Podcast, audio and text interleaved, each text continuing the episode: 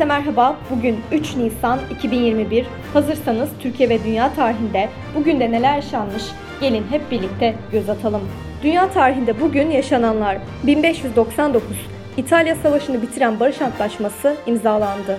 1948 Amerika Birleşik Devletleri Başkanı Harry Truman ekonomik yardımları içeren Marshall Planı'nı imzaladı. 1986 IBM ilk laptop bilgisayarlarını tanıttı. Türkiye tarihinde bugün yaşananlar 1930 Türkiye'de kadınlara belediye seçimlerinde seçme ve seçilme hakkı tanındı.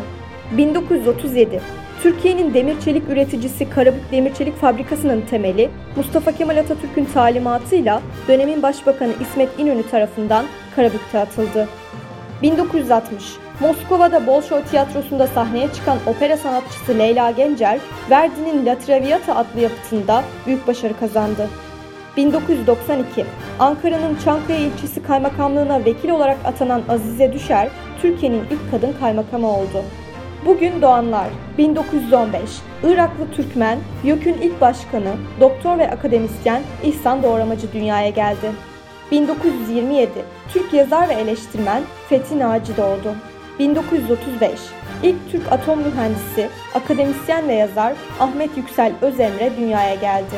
Bugün ölenler 1954 Türk arkeolog, yazar ve siyaset adamı Remzi Oğuz Arık hayatını kaybetti. 2015 Türk pop şarkıcısı, besteci ve söz yazarı Kayahan vefat etti.